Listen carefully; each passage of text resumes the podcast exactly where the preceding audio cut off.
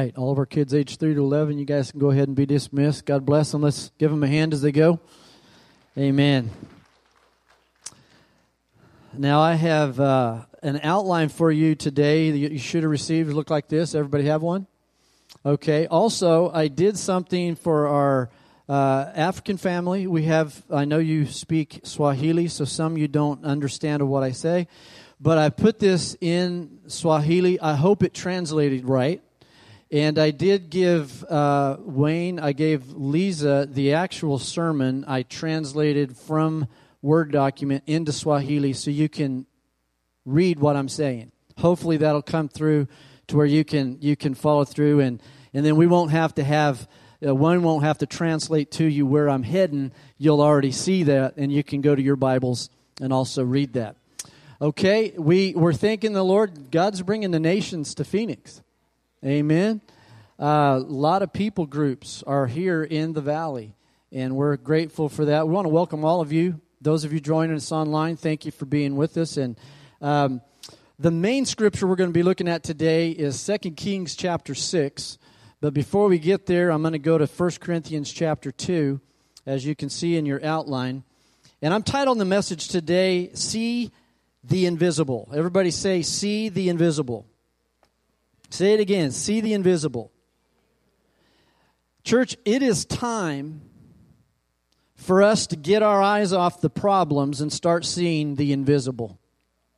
I talked to you last Sunday or last year about the kingdom of God, and it is an invisible kingdom that Jesus brought into the visible. He brought it for us to live in, He brought it for us to walk in. Can you say amen? Now, Seeing the invisible sounds like an oxymoron or a paradox. And maybe it is a paradox. Because we know that something invisible is something that you can't see. But the kingdom of God is just that. Right now, all around us, you can't see them, but they're there. They're God's angels. They're all around us. Right now, you can't see them, but there are stars up in that blue sky. They're invisible until the night comes, and they're there. But they're always there. So, what I'm saying to you that God has given us a few things in the natural to remind us there is an invisible that actually trumps the visible. You see, the invisible kingdom Jesus brought into this earth when he came here so we can see the invisible. And the key word is we. Everybody say we. How can we see the invisible? How can you see the invisible? Can you? Did you know that Christians are not like everyone else? As believers in Jesus Christ, we do not see things like everybody else. Because we are Christians, we are followers of Jesus, therefore we look at things differently. Did you know that we don't march to the same drum that the world does? We don't hear the same things the world does. We don't walk and we don't talk the same as the world does. So, with that being true, we cannot react the same way that the world does. Can you say amen? We don't live by the same rules. In fact, we're not bound by the laws of nature. He's in a hold on, wait a minute, Pastor. We got to follow the rules. I'm not saying you don't have to follow the rules. I am saying the fact may be you're sick. The truth is you can be healed by his stripes.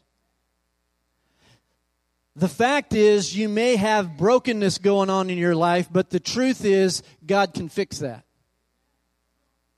So we are not zombies of the flesh. We are not uh, Satan's playthings. We are spirits of fire. We live in a spirit world. Can you say amen? Christians look at this physical world in a different way because we are looking through spiritual eyes. For example, the world may come through the desert and see a granite rock But the children of Israel go through that same desert and they see a water fountain overflowing with living water. Because God comes in and He changes it. The world may see just a little baby in a manger, but we see a king laying there with the government on his shoulders. We call him Wonderful Counselor, Prince of Peace, and Lord of Lords. Can you say amen? The world may look and see a cross that means nothing to them, but you can see the power of the cross and that the preaching of the cross is the way of salvation to them that perish foolishness, but to those of us who believe and are saved, the power of God. Now, what I'm saying today is that the natural man, everybody say natural, cannot discern the things of the Spirit because they're spirit. 1 Corinthians chapter 2 and verse 14 says, A natural man does not receive the things of the Spirit of God because they are foolishness to him. Have you ever talked to somebody about God and they think you're crazy? They're a natural. They're in their natural mind. In fact, they're not seeing into the invisible. You are. It's foolishness to him. Nor can he know them because they are spiritually discerned. I want to ask you can you guys show me your spirit? Pull your spirit out and show me your spirit. Do you have one? You see, the Bible says that they that worship God must worship him in spirit and in truth. Now, here's the thing your spirit will affect your soul, which will affect your body. You see, you cannot just be saved and then not do anything about it. I want to tell you something. An unworshiping saved person is an oxymoron. You cannot be saved, know God, love God, and not praise Him and worship Him because that spirit, if you want to follow God, spirit responds to spirit. Deep calls to deep. God calls out to those deep things inside of us. Can you say amen? You see, let me give you an example. When Jesus fed the 5,000, he saw what the disciples didn't see. It all came down to perspective. Jesus said, You give them something to eat. They said, Lord, all we have is five loaves of bread and two fish. What are we going to do with that little amount? You see, they were looking at the natural. And Jesus was like, No, you take it and you give them something to eat. And when Jesus said that, they're like, Man, this guy, we really like him, but man, he's weird sometimes. He's crazy. How many ever think God's crazy? How many of you ever think, now, Lord, why would you want me to do that? Case in point.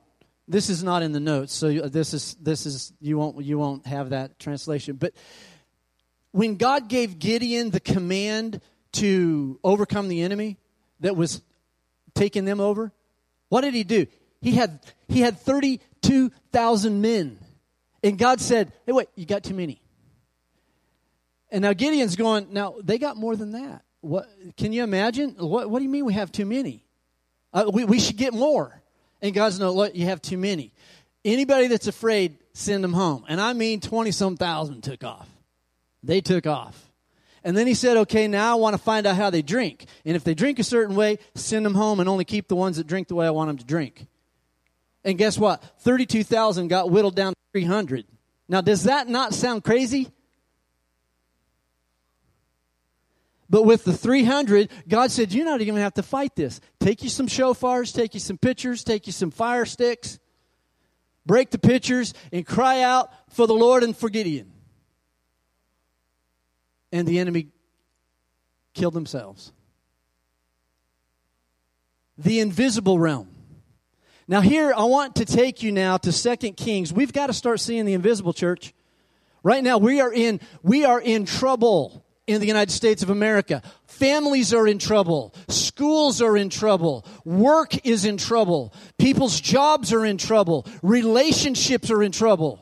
We need to see the invisible because there's an answer, and it's not in any party of our political system. It is not in our government. It is in God and in God alone. And we've got to start seeing that invisible and walking in that invisible and bringing that into this world, wherever we go. Because, church, we cannot fall to what the world is doing. We cannot be like them. The Lord said, Come out from their midst. Pardon me if I'm just a little bit excited. Second Kings chapter 6, verses 8 through 10, it says this. Now, the king of Syria was making war against Israel. Sounds a lot like what the devil's doing today. And he consulted with his servants, saying, My camp will be in such and such a place. And the man of God sent to the king of Israel, saying, Beware that you do not pass this place, for the Syrians are coming down there. And then the king of Israel sent someone to the place of which the man of God had told him. Thus he warned him, and he was watchful there, not just once or twice. Now, here's what's happening the king of Syria has plans, and God is telling Elisha, the prophet of God, what the enemy king is going to do. So he warns the king in Israel where not to go. And guess what? No one has told Elisha this except God.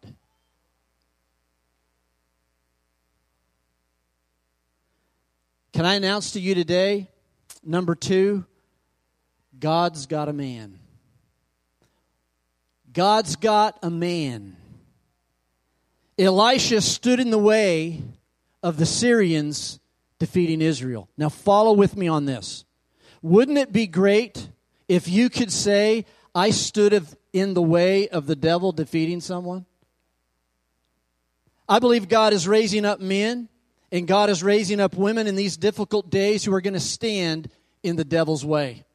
The enemy may come against Paul, but standing against Paul, between the enemy and Paul, there's a Dan.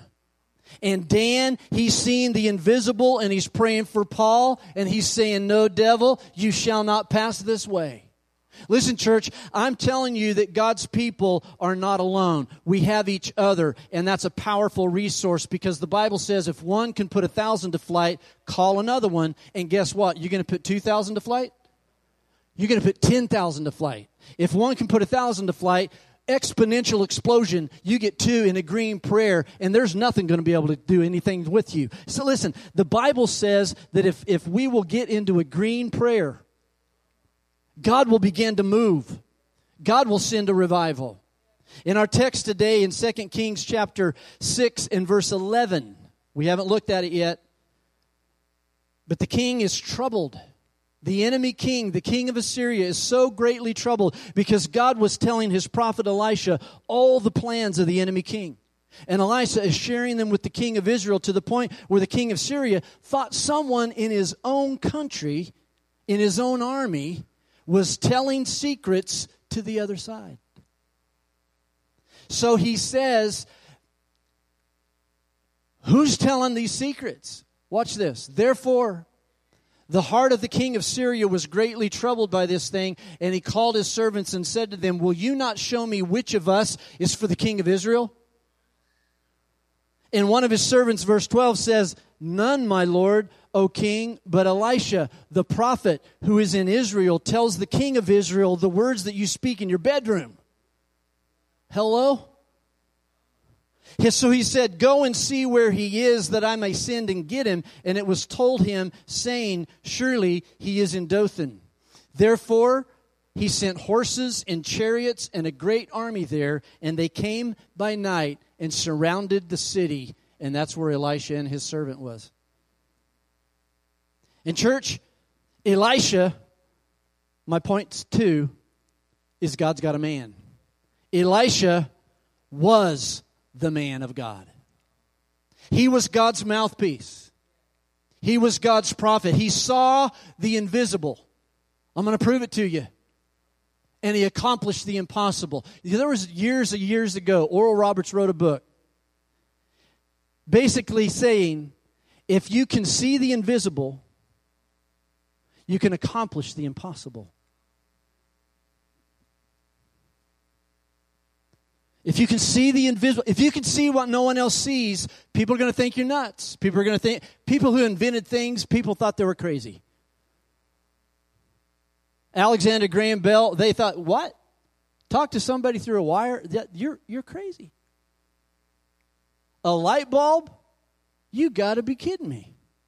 Candles have worked for centuries, millennia. An automobile, horses have worked just fine for millennia. Now, today, those of you driving around vehicles, you're afraid of a horse, right? I was like, I'm not going to ride that horse. But you know what? If you will look earlier on in chapter 6, you'll read where Elisha made a borrowed iron axe head float on water. You say that's not possible. He saw it. It became possible. Read back on in chapter 5, and you'll see where he heals a commander of the Syrian army named Naaman, who was leprous, and after dipping in the Jordan River seven times is made whole again. Leprosy's gone. Read on back in chapter 4, and you'll see where he purifies a pot of stew that contained a poisonous gourd. And with a little bit of flour and a lot of faith, the people ate what was impossible to eat before. Read earlier in chapter 4, and he raises a Shunammite son from the dead. Read on, and you'll find a widow with nothing but a jar of oil and nothing to live on, and she's about to lose her two sons as slaves to the creditor who's coming for what was owed.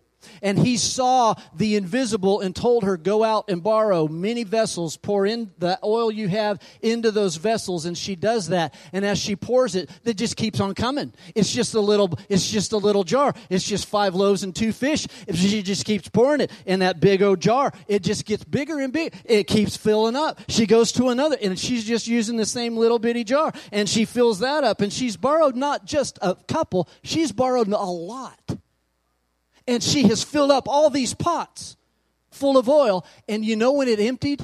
When the last pot was full, then her little her little jar was gone.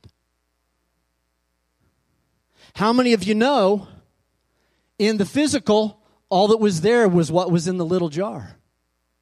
But in the invisible, it just kept going and kept going and kept. What am I saying? His supply will never end until you don't need it anymore.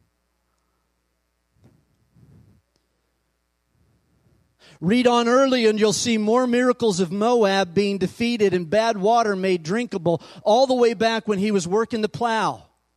When another man of God with another E name, Elijah, came and took his mantle and threw it over the shoulder of Elisha and said, Come and follow me.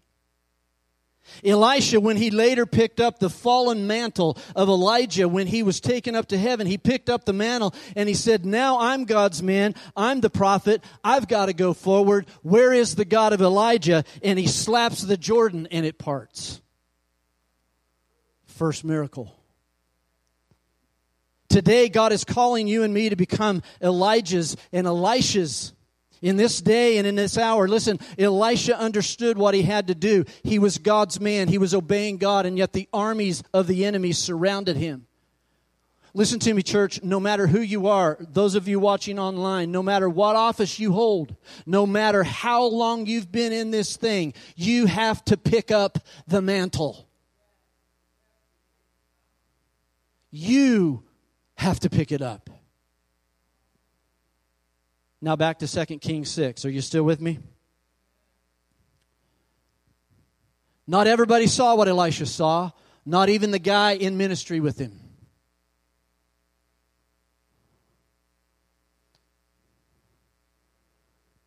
Look at verses 15 through 18. And while you turn there,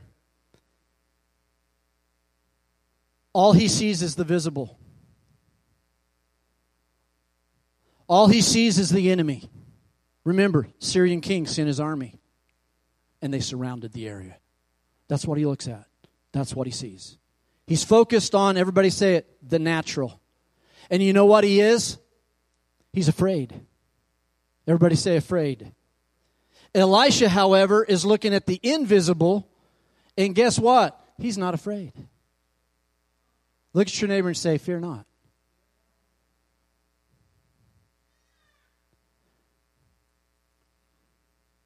If you focus on the natural, you are going to be afraid.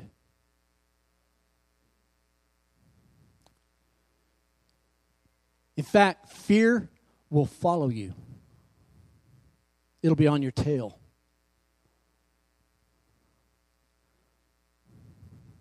Look at, look at his response in verses 15 through 18. When the servant of the man of God arose early and he went out, there was an army surrounding the city with horses and chariots. And his servant said to him, to Elisha, Alas, my master, what shall we do? Notice his response is, What are we going to do? And you know what? Some people's response is that way today. What are we going to do? What are we going to do? What are we going to do? Here's what Elisha said. Just what I asked you to tell one another do not fear. Why? Step into the invisible. Because those who are with us are more than those with them. And he's going, dude's crazy. I mean, I love him and all, but I, I, I don't see what he sees. And see, that's where the natural man gets tripped up. That's where the disciples got tripped up. They saw five loaves and two fish.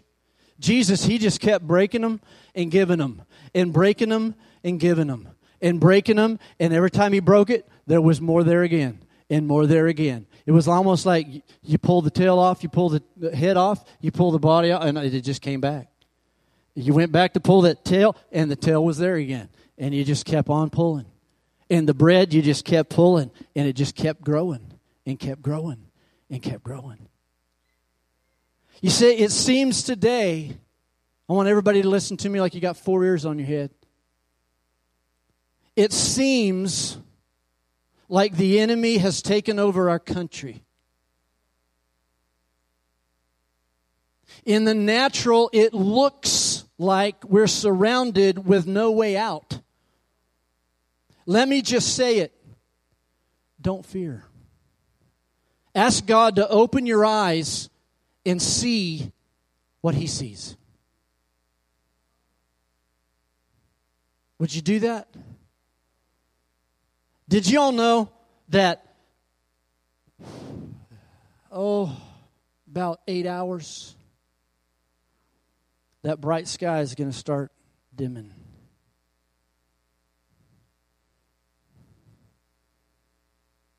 The night's going to come. In fact, go ahead and just do that with us here with the lights. Just this is what's going to happen. Every one of us are going to experience it. Right? We can't shut these all off, but it's going to turn dark. Yeah, that's a good example right there. It's going to get dark to the point where you're going to need something to see with. You go ahead and just bring them back up. The point I want to make to you is this nighttime comes to everyone. Darkness hits everyone. Nighttime is inevitable. Day slip away. The birds that were once chirping on the limbs will be gone. The good of the day will seem to slip away, and the flowers will tuck their head, and the darkness will push its way in, and the light is pushed out of the way, and darkness will come to your house. Darkness is no respecter of persons, but when that darkness comes, don't forget to look up in the sky at the things that were invisible all day long when the light was shining. Those stars are shining. They're still there. They were always there. They were in the invisible realm until the darkness brought them into reality. And sometimes it takes the darkness to get our eyes off the invisible and into the, or off the, the, the visible and into the invisible.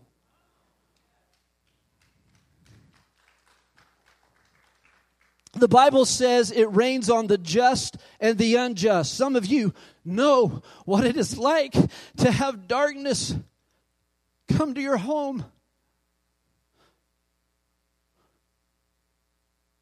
I know what it is like to have a daughter give birth to a little baby and live 45 minutes.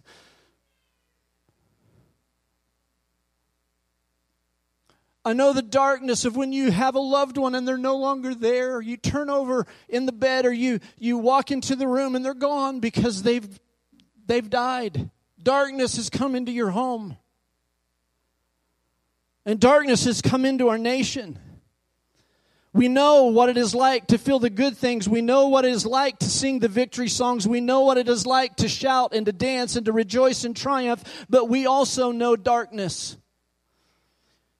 You know what it's like to come home before you can ever get the door open and the devil slaps you in the face. We know what darkness is. Can you say amen? But we've got good news, church. This is not a message of knowing what darkness is. I didn't come to preach a message of doom and gloom. I didn't come to pout with you or for you to cry with me. I didn't come for us to pat each other on the back and see who can tell the worst story. But I came with a message of power and of great joy. I come to tell you today that God's not afraid of the dark. It was God who sent darkness running at creation when He said, Let there be light. It was God who lit up the lion's den when He sent an angel for Daniel. It was God who, who pierced the darkness of Lazarus' tomb when He said, Lazarus, come forth. It was God who illuminated death's tunnel when Jesus rose up on the third day and he said, I have the keys of death, hell, and the grave. Folks, our God is not afraid of the dark. Weeping may endure for the night, but joy comes with the morning.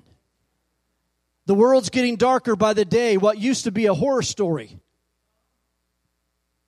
has now become daily news. It's dark and it's getting darker. And when darkness comes and surrounds you, it's at that time that you see the invisible, but don't get stuck at the darkness. Look at this. Look at verse 17. And Elisha prayed. Everybody say, Elisha prayed. Do you see that's, that's what the men and women of God need to do today is you need to pray.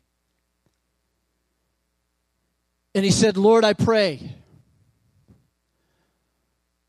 Open his eyes so that he may see. The church, listen, he had the same set of eyes, same army was there, but something supernatural happened. The Lord opened the eyes of the young man, and he saw what the man of God saw. And behold, the mountain was full of horses and chariots of fire. Now, see, Elisha had already seen chariots of fire already because it took Elijah up. He's familiar with chariots of fire. Now, watch this. Verse 18. So when the Syrians came down, Elisha prayed to the Lord and said, Strike this people, I pray, with blindness and he struck them with blindness, according to the word of Elisha. Didn't kill him, struck him with blindness.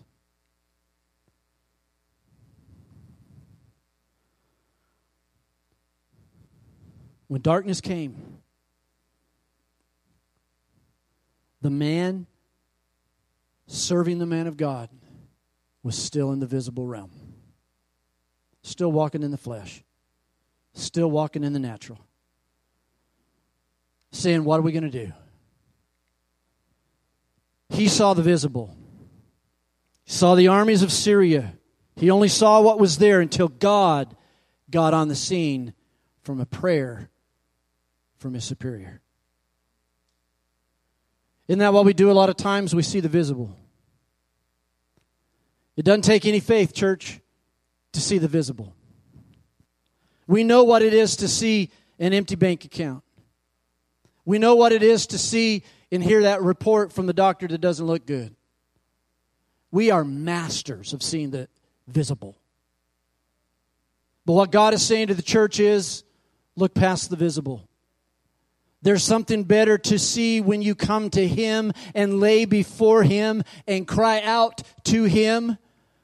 Church, I am weary of hearing the gloomy reports of this world. and seeing the statistics of a dying world and a crying church. What I want to do is look heavenward and see the invisible. God is calling us to get our eyes off of this visible and look through our spirit eyes and view the invisible because it's only then that we can do the impossible. Let me give you an example.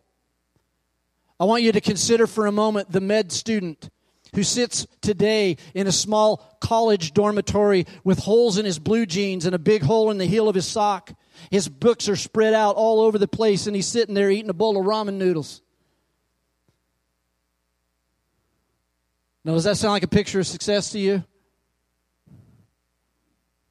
But that med student doesn't see himself sitting there in that small dormitory with holes in his pants and socks. He doesn't see himself in there drinking a Mountain Dew and eating ramen noodles and driving up in an old beat up car sitting out there in the parking lot.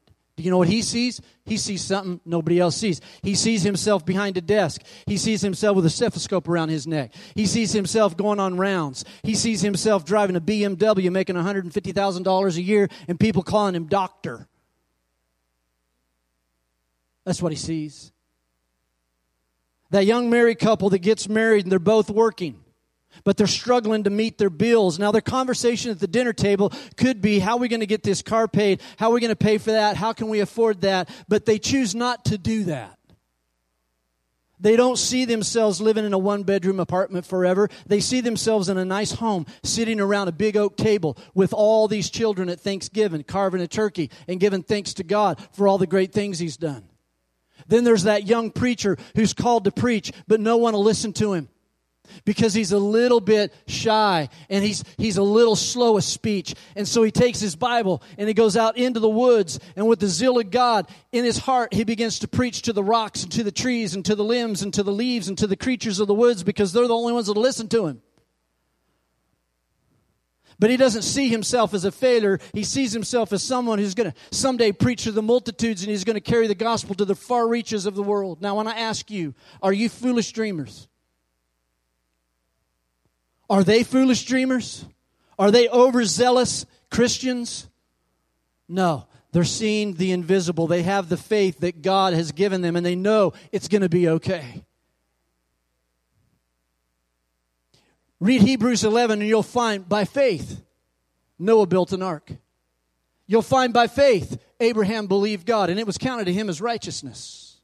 By faith Daniel shut the mouths of lions. By faith Elisha brought the dead back to life. In fact, Elisha had so much faith on him that when a dead man fell on his grave, that dead man came back to life. You say, where's that found? I'm so glad you asked. 2 Kings 13. Here it is, verse 20. Then Elisha died. Everybody say he's gone. He's a dead man. Now watch. And they buried him. You can't be much gone than that. And the raiding bands from Moab, which is the enemy, invaded the land in the spring of the year. Now watch verse 21. So it was as they were burying a man that suddenly they spied a band of raiders and they put the man in the tomb of Elisha. And when the man was let down, and he touched the bones of Elisha, he revived and stood on his feet. Do you know how many miracles Elijah performed? 12. You know how many Elisha performed before he died? 23. He performed his last miracle when he was dead. 24. A double portion of Elijah was on him. You know, somebody could say, well, he died without the, the promise.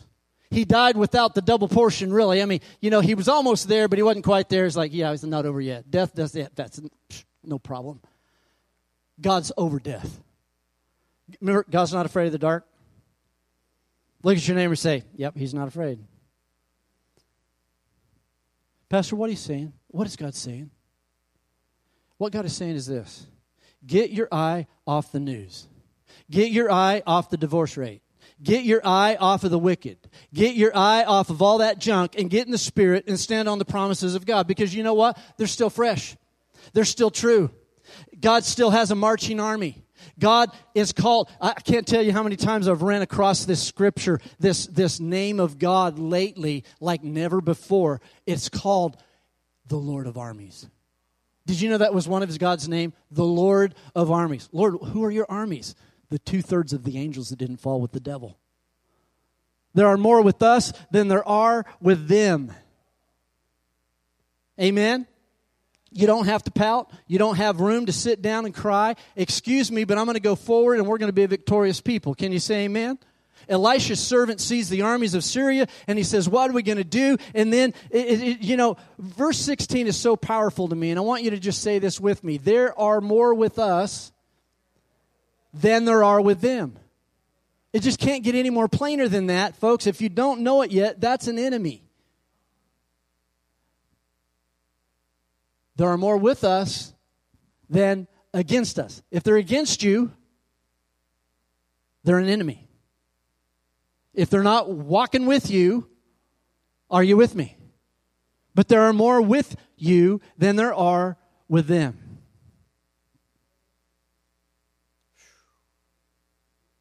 Let me close.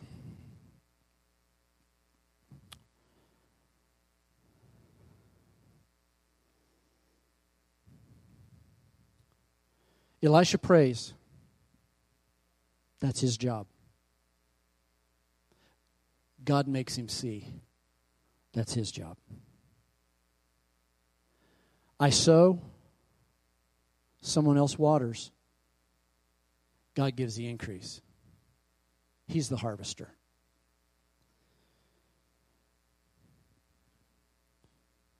It was in the midst of an army full around the mountain everything that Syria had, I want to just make this point God had bigger and better. Everything the devil has, all the stuff you're seeing in America, God's got bigger and better than what the devil is throwing at us. And I am here to tell you that for every devil that comes against you, there is an angel ready to fight.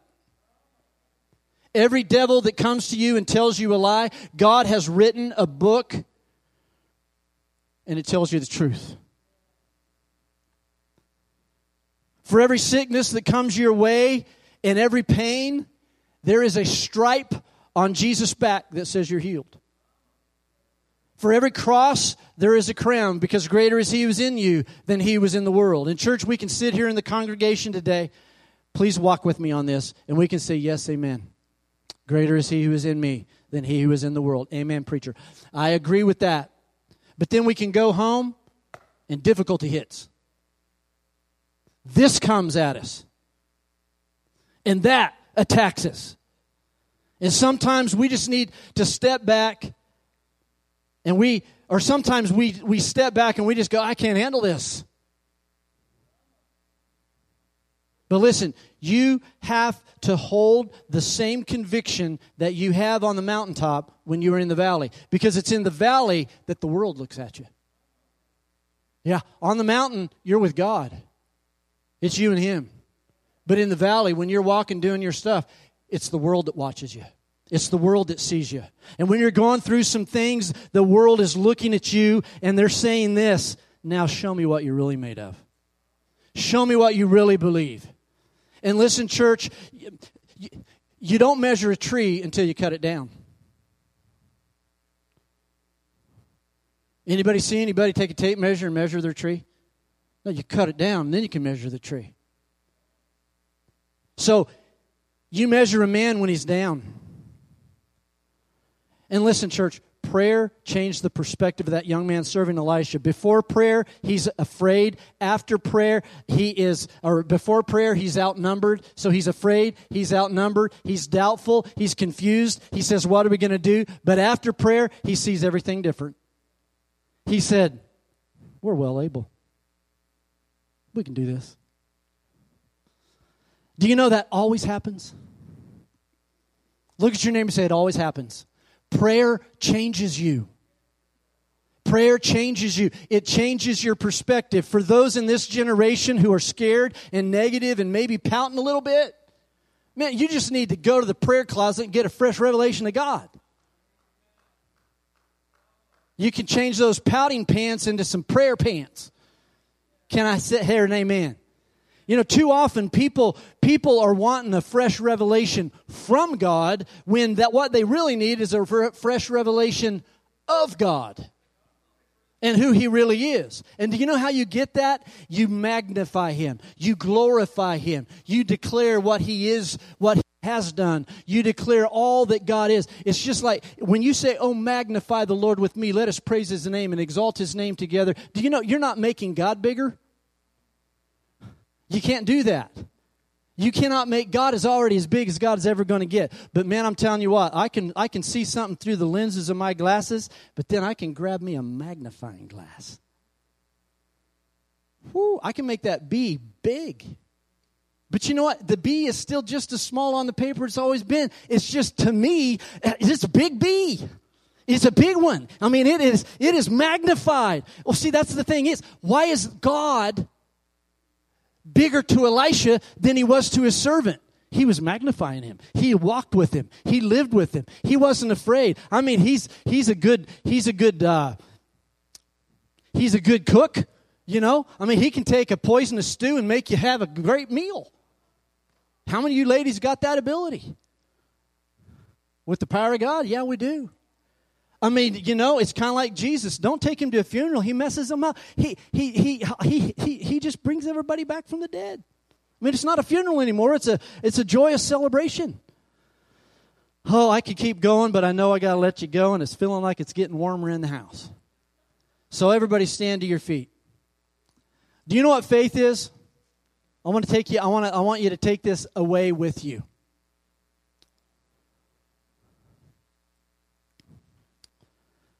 Faith is the substance of the things hoped for.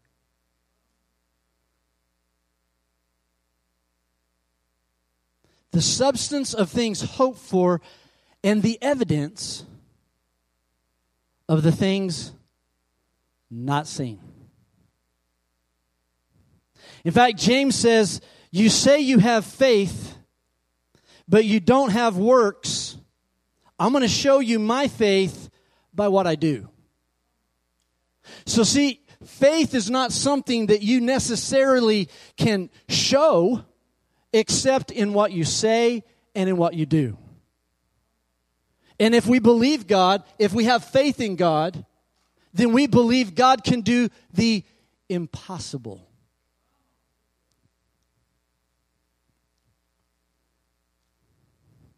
Do you believe that? Pray with me. Heavenly Father, in the mighty name of Jesus, help us see the invisible so we can accomplish the impossible. We know that without you, we are nothing. We know that without you, we are lost. Like a ship on the sea without a rudder, without a sail.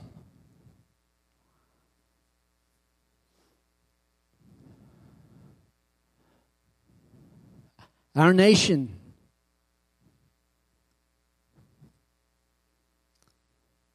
is much like that. And we need you, Lord, to get a hold of men and women of God that will rise up and pray and seek your face and see the invisible and begin doing the impossible. I pray right now, Lord, that the enemy and the hold he has on this nation will begin to crumble. I pray, Lord, in pockets all over this country a pocket here, a pocket there, a pocket there, a pocket there. All over America, that you would have pockets of people that will begin to see the invisible. They will begin to pray for our nation. They will begin to pray for a fresh move of God. They are praying right now for revival. In fact, I believe they're already ha- it's already happening. I pray, Father, in the name of Jesus, that you would intensify it and increase it That you would take us all up to the next level. And if we're not praying, I pray, Lord, you get us in a prayer closet. You draw us and draw, woo us. I pray, Lord God, that our faith level would rise. I pray, Lord Jesus, just like the water in Scripture, it said it was at my ankles, and then it was up to my knees, and then it was up to my thighs, and then it was up to my waist, and then all of a sudden I was, I was, I was swimming in it.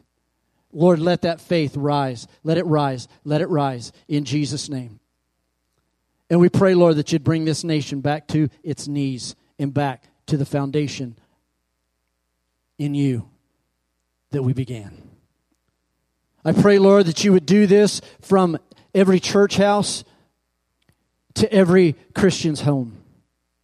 That, Lord, you'd start it in the church house and it would happen in our house. And I pray, Lord God, that it would just then go to every house in the nation.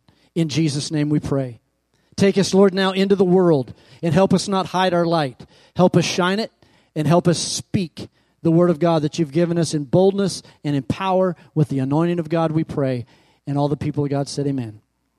Amen. I love you guys. I hope you got something out of that today. God is good, and He's going to see a breakthrough in, in, in and through each one of us. Amen. God bless you. Love you. Have a great week.